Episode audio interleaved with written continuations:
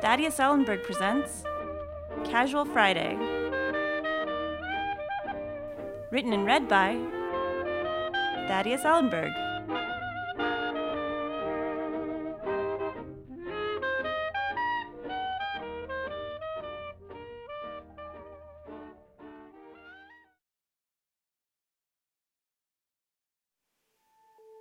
Snowed in.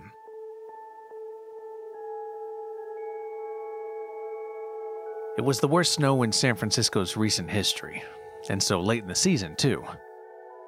The power had been out for days and the city was still. Occasionally, a few kids would take to the hill outside my window with their sleds, but for the most part, people were sparse. I had leafed through every book on the shelf, some twice over, so I didn't miss anything. It was logic suitable for the level of commitment I was willing to make at the time. I was restless too restless to read. In the end, it was a lopsided bedskirt that captured my attention and got me on the floor. The pens were too short, that was for sure. A fascinating conclusion that could have easily filled my entire afternoon if not for noticing the corner of the box sticking out from behind the stack of antique textbooks and faded biographies that were holding up a corner of the bed. A box I hadn't forgotten, but certainly hadn't thought of in a while. In fact, a box I knew very well and stayed far away from. Until this day, anyway. It was a puzzle box, a jigsaw, a thousand piece snowscape with a big red barn. An idyllic setting fit for the sale of winter wear or condensed soup. But more importantly, the perfect visualization for our shared sensibilities. We were starry eyed like that and painted endless hours of our own postcard essence. It was a box chosen, at the time, for convenience and matters of self preservation, that after being pulled from the doodad filled depths of my funky smelling past seemed painfully appropriate.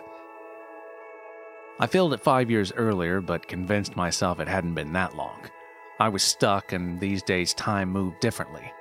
Fast, but jerky Names and dates seemed to land right on top of one another, each the same tick on a still to be determined timeline. But relevant and reachable. Necessary.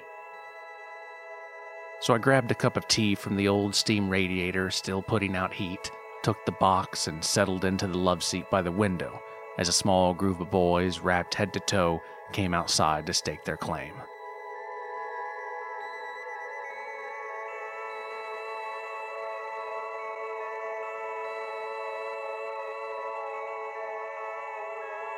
I had filled the box with wine corks like packing peanuts and now was forced to dig, plucking the occasional winner like a bingo ball. A rascal Ford from our first night together, still wearing a deep blush that smelled as if it had just been popped. A beset brute celebrating her return to the city with a hug that made me melt with the gooiness of a pat of butter. An $8 dog ear still reeking of presumed grapes and paint thinner which naturally had absorbed the color from the faces of what I assumed was a once smiling family on the front of a Willy World brochure. Now headless, with white streaks waving. I shot him a smirk with a cock of the head and waved back. And a Rosalie Chianti from when we stayed in burned the fish, and she said I was her favorite. An elderly woman shouting bingo rang out in my head as a drop of the Chianti passed from the cork to my finger. It was sweet. I kept digging. On its side, past the corks, was a die-cast roadster I picked up for her father but never got the chance to give him. A black 1980 Predator with T-top and spoiler, similar to the life-size one he owned when she was little. 164th scale, in fact. A distinction I make now as the man at the nostalgia shop convinced me was the most popular scale. With a gesture so grand, I thought, he would have to accept me, if not call me son upon placing it in his hand, while simultaneously feeling an irresistible compulsion to confide in me his most profound, most vulnerable secrets over an expensive cognac he was unwittingly saving for such a rare commencement. Before sitting us both down to peruse paint swatches for the nurseries of his future grandchildren, which he would undoubtedly encourage me with a direct nod and heartfelt nudge as if to say, Go get busy on that. I was committed.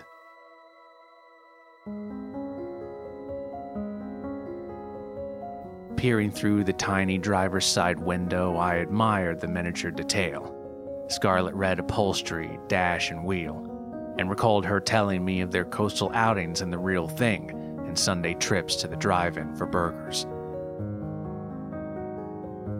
Even though he worshipped the car, she said that he let her and her sister and brother eat in it and paid no mind to crumbs on the floor or greasy fingerprints on the windows. He told us he loved the car but loved us more, she once said, dabbing a fry into her signature medley of ketchup and mustard. Meticulously mixed to such a sensible portion, I might add. Until suddenly one day just favoring ketchup. The one time I did meet him, dinner at their home in the South Bay, the ceremonial meeting of the parents slash informal appraisal of potential dowries, he spoke of it in their times driving through the redwoods with such relish and pride. A subject that effortlessly through glee continued into a story of their family vacation to Florida, which brought out a deck of Polaroids right there in the kitchen, kept together by a rubber band and produced seemingly from thin air. I could see myself in all of them, standing there with the family, firing off a toothy grin and a goofy hat and splashed in a flash with big red eyes, standing next to a table of sea sponges and a plaster shark, sticking my head in its jaws and pretending I was stuck, just like one of the gang. There was so much love in that house, so much togetherness. I wanted more than anything to be a part of their family, my second family, but it didn't matter. I was new and still sitting through orientation, if not back in some recruiter's reception, stagnantly waiting for them to return from a three hour lunch. I didn't have the same standing as him. He had years on me, and this was his family, his only family. Not her father, her he, her other he, the one before me, the one whose presence I felt everywhere, a pickup shot from moments ago rang through my thoughts. An insert of the celebratory cognac suddenly revealed to have a broken seal.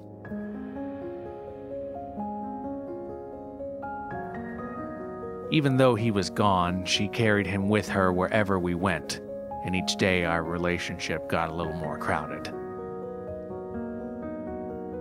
Not to mention the Polaroids.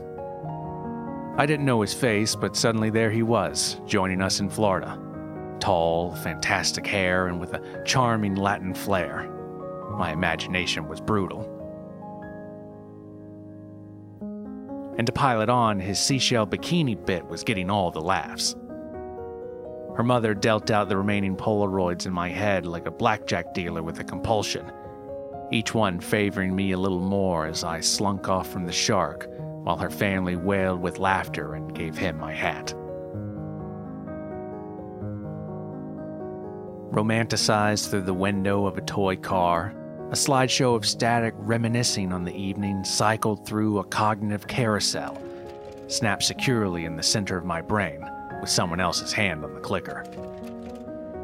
I squinted beyond the ever stretching centimeter of front seats to find the two of us sitting together on the sofa, the family's living room framed by painted steel and back projected like some shuddering 40s noir flick. A slide of her doing that weird thing with her eye for her sister. A slide of her brother passing by, trailing, with a remark that advanced into one with her in hysterics. One of her classic fits. I suddenly found myself shrunk down in the back seat of the comfortably spacious 164th most popular scale and fixed on her longingly. A rapid fire series of slides shot off, creating the moving image of her howling with laughter silently. The image flickered, finding frames and fluidity with each second. I hadn't seen that kind of joy from her in so long. It reminded me of how she used to look at me. At that moment, as she composed herself, I noticed a memory pass through her thoughts, an association. And suddenly, with a wince, I felt the weight of her love for him, a love she tried to deny. Instantly, I felt the plastic upholstery digging into my spine and the crampedness of a shrinking back seat. A uh, little room back here, I thought, but all that came out was. I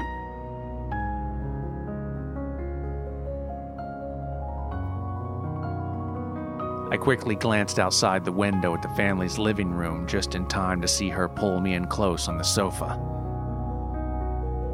She kissed me and smiled, and I put the car back in the fucking box.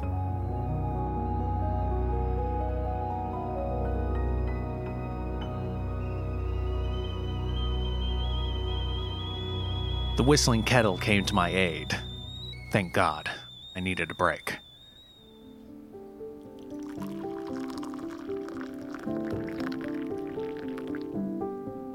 The kids outside with the sleds had built a ramp and were getting pretty good air. One of them ate it bad and came up laughing with a mouthful of snow. I chuckled. He was clearly deranged. Their plane rang out, bouncing off the buildings, and was met with silence. Most everybody had gotten out of the city early before the heavy stuff hit. The ones with chains and four wheel drive, at least, which was damn near everyone these days. So between the kids and me, we owned the town. This was my first big freeze in the city, but it felt familiar and routine. Everything crystallized and white, blanketed in winter light. Weeping trees weighted with snow. Bay windows tapered with caked icicles, covering up all that fancy trim. Across the square, I could see the rotating W of the Wolvert room standing stationary, frozen atop a frosted over Sebastian Norton Hotel. Below me, a snowplow worked its way down bush, but basically just burned fuel, careening through the overnight snowdrifts, depositing white on top of white. Still, none of it felt strange. It all seemed so natural, almost purifying. I imagine the icy hibernal cityscape on a puzzle box, sitting on store shelves and stacked high into a cone shaped display in the center of the showroom. The sentiment cloned over and over in a capitalistic fury one might find with a Christmas Valentine's Day crossover. The price printed in big block red and black numbers, crossed out and marked up. Feverishly hurrying to snag theirs was a revolving door of sorry, forlorn saps with personified foresight, presumably kept in a cage by the side of someone's bed. I saw myself in the frenzy, wrestling a dented in and slightly opened issue away from a particularly pitiful looking sort, who pleaded with me, repeating a single girl's name with each fitful yank on the puzzle from my grasp. I pushed him to the floor and rushed to get in line. You never know.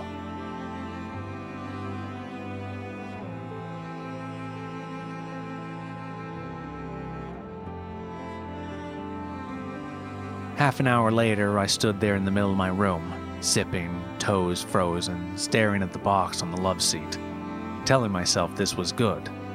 You love this, I thought, then said aloud, You love this.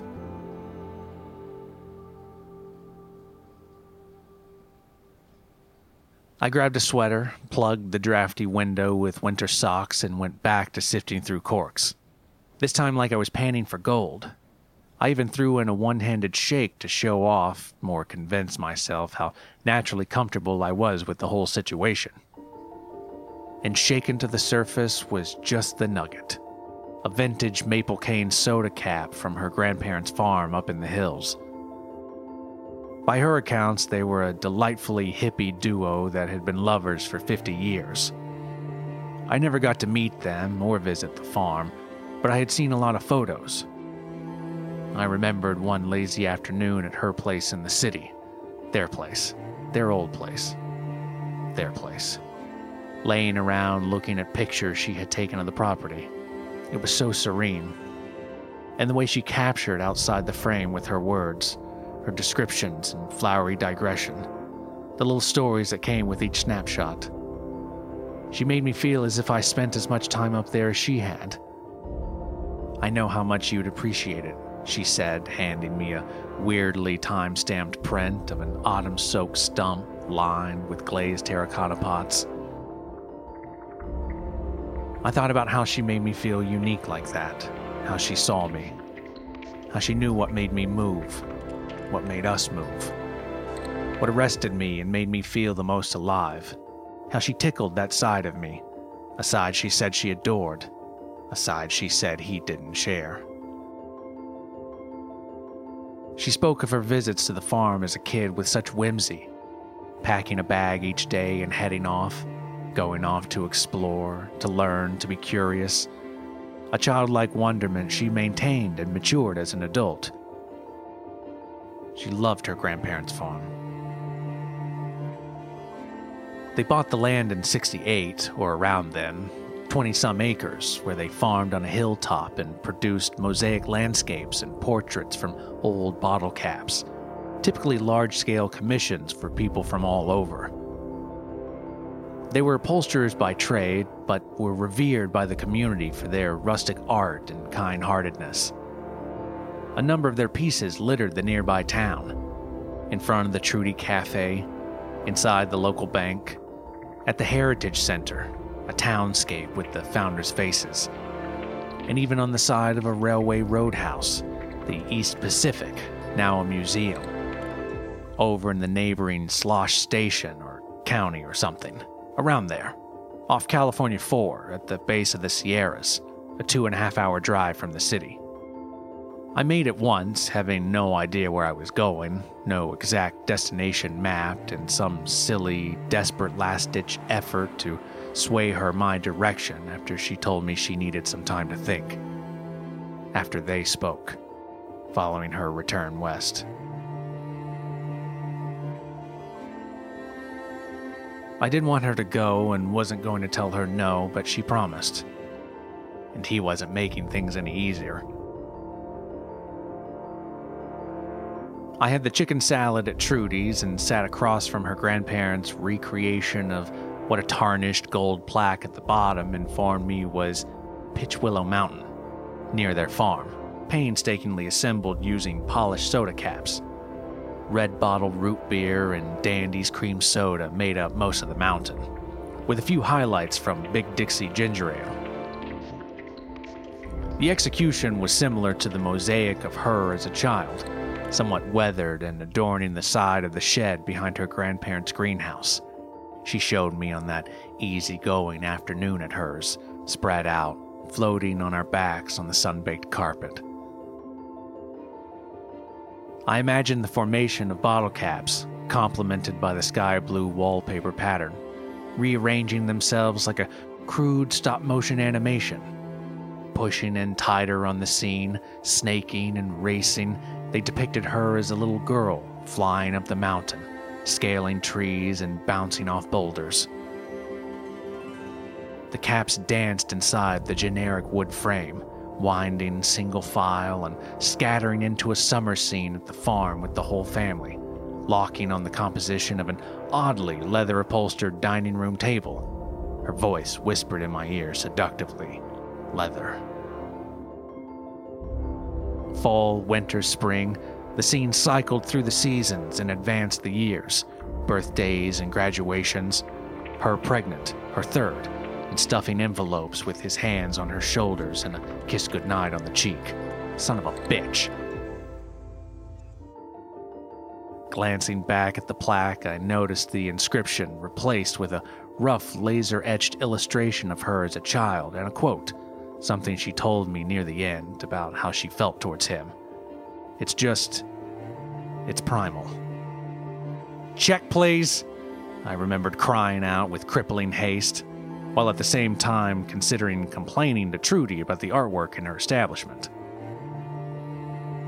Instead, I paid my bill, gave her the space she wanted, and drove back to the city in the dead of a weekday night.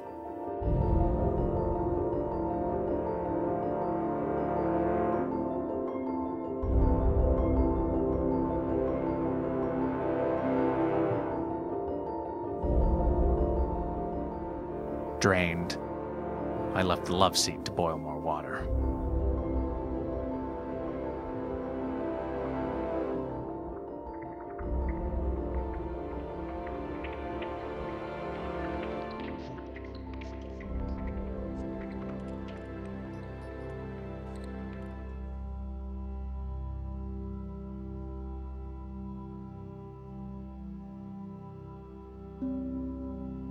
Pinging and ponging of the radiator faded off into the cold stillness of the room, where I escaped for a moment.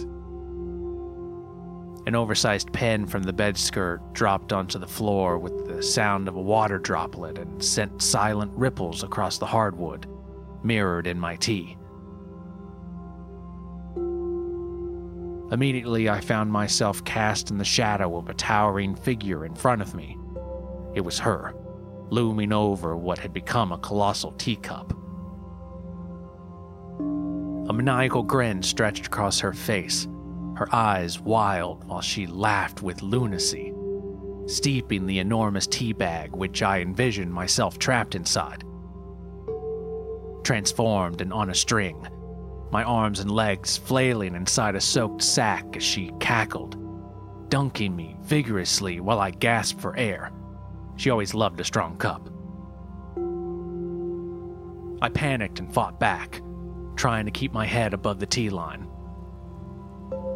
All of a sudden, she lifted me out of the cup and squeezed me full fisted, wringing me one handed and discarded me with a fling to the countertop.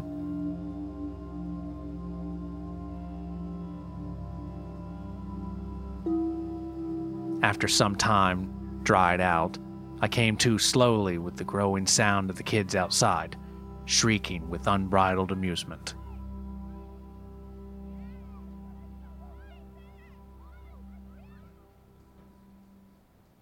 All right, let's hurry this along, I thought, retaking my post on the love seat. I waded through the rich compound of cork and emotional anguish as the edge of a ticket stub raked across the tip of my finger. It was from the Masters Theater in a black and white double feature Springtime Story and the Montague Valdez, with that Cuban actor from the old pancake commercials. She had just gotten back into the city. A year earlier, she moved east for a while to give them some space and see if they were going to last. That's when we started up. Late night long distance. But none of that mattered. She was back, and we were sewn together at the hip, as well as a few other parts. Even our shared adoration for cinema couldn't keep us apart. After all that waiting, we were finally together, and no amount of silver screen reverence could distract us. Running my finger over the ticket's perforation, I recalled the calm and elation that washed over me that night in the theater all those songs were coming true, which I couldn't for the life of me remember. I thought of when she took my hand and sandwiched it between hers and her lap before leaning over and whispering, I choose you.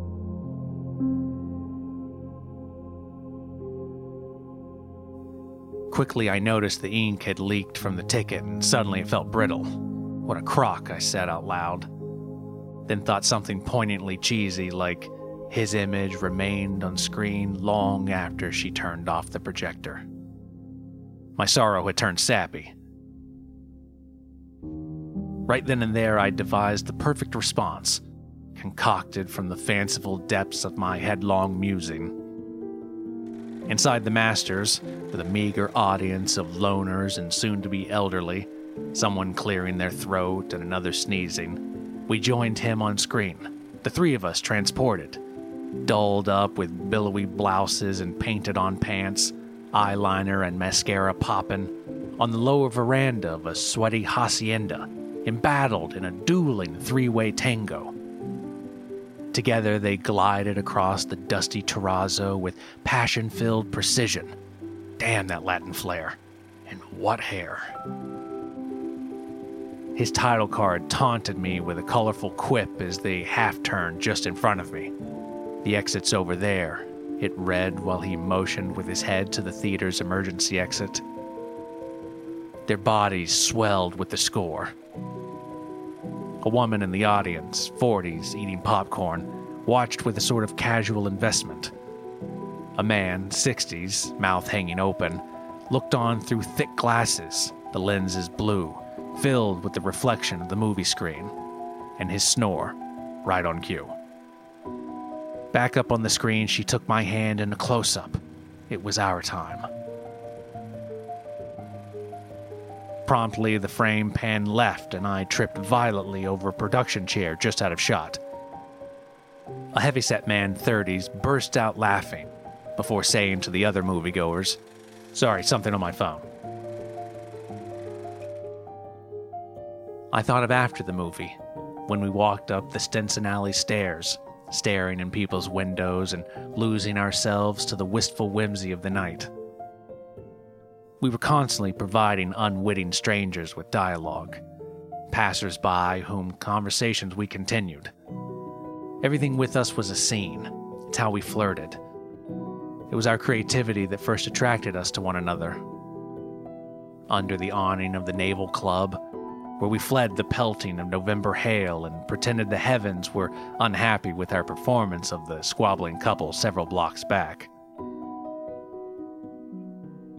Where wrapped in a hoodie, clenched tightly down to her eyes, she said with a look through her raindrop dewed lashes, You're wonderful.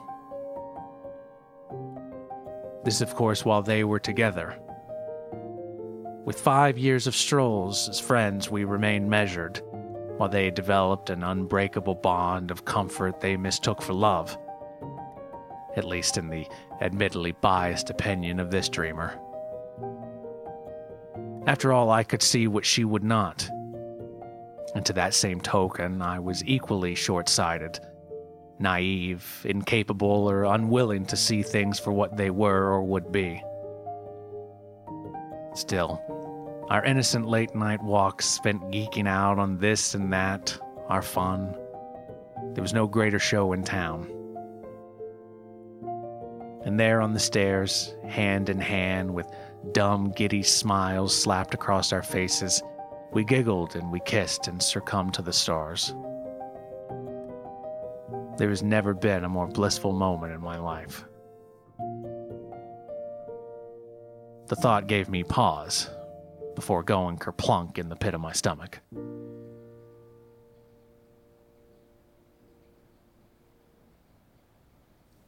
Next to me on the love seat was an unopened letter from her, a letter I had strangely never noticed before.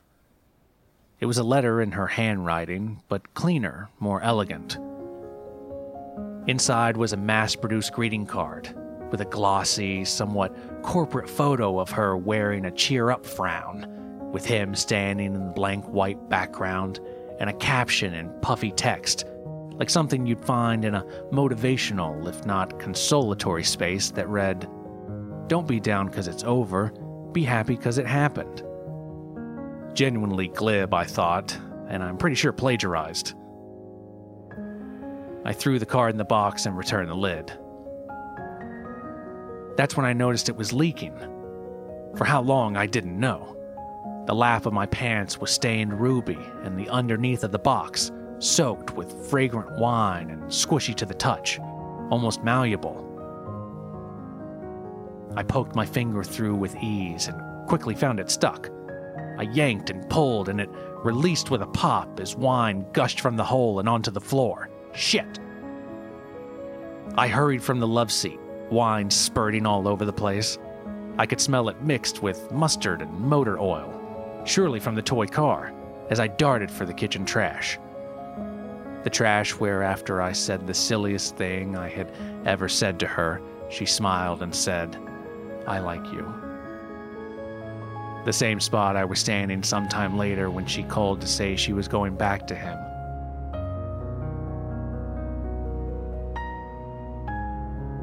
I returned to the love seat, remarkably untouched by the wine, and stood at the window peering through the pane, my face instantly vignetted by ice and gingerbready embellishments, charmingly whimsical and absurdly symmetrical.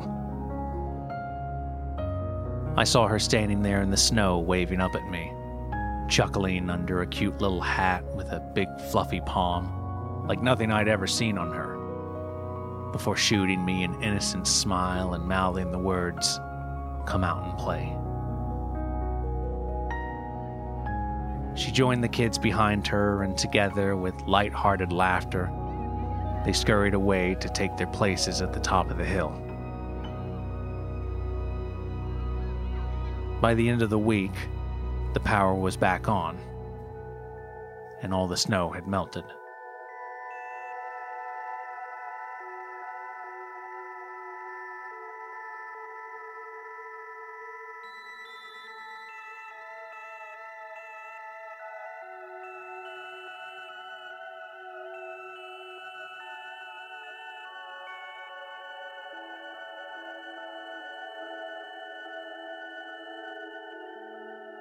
This has been a production of Thaddeus Ellenburg's Casual Friday. Written and read by Thaddeus Ellenburg, with an introduction by Nicole Calasich and artwork by Adrienne Lobl. This series is independently produced by Thaddeus Ellenburg. To find more episodes and information, visit our website at tecasualfriday.com or email us at contact.casualfriday at gmail.com.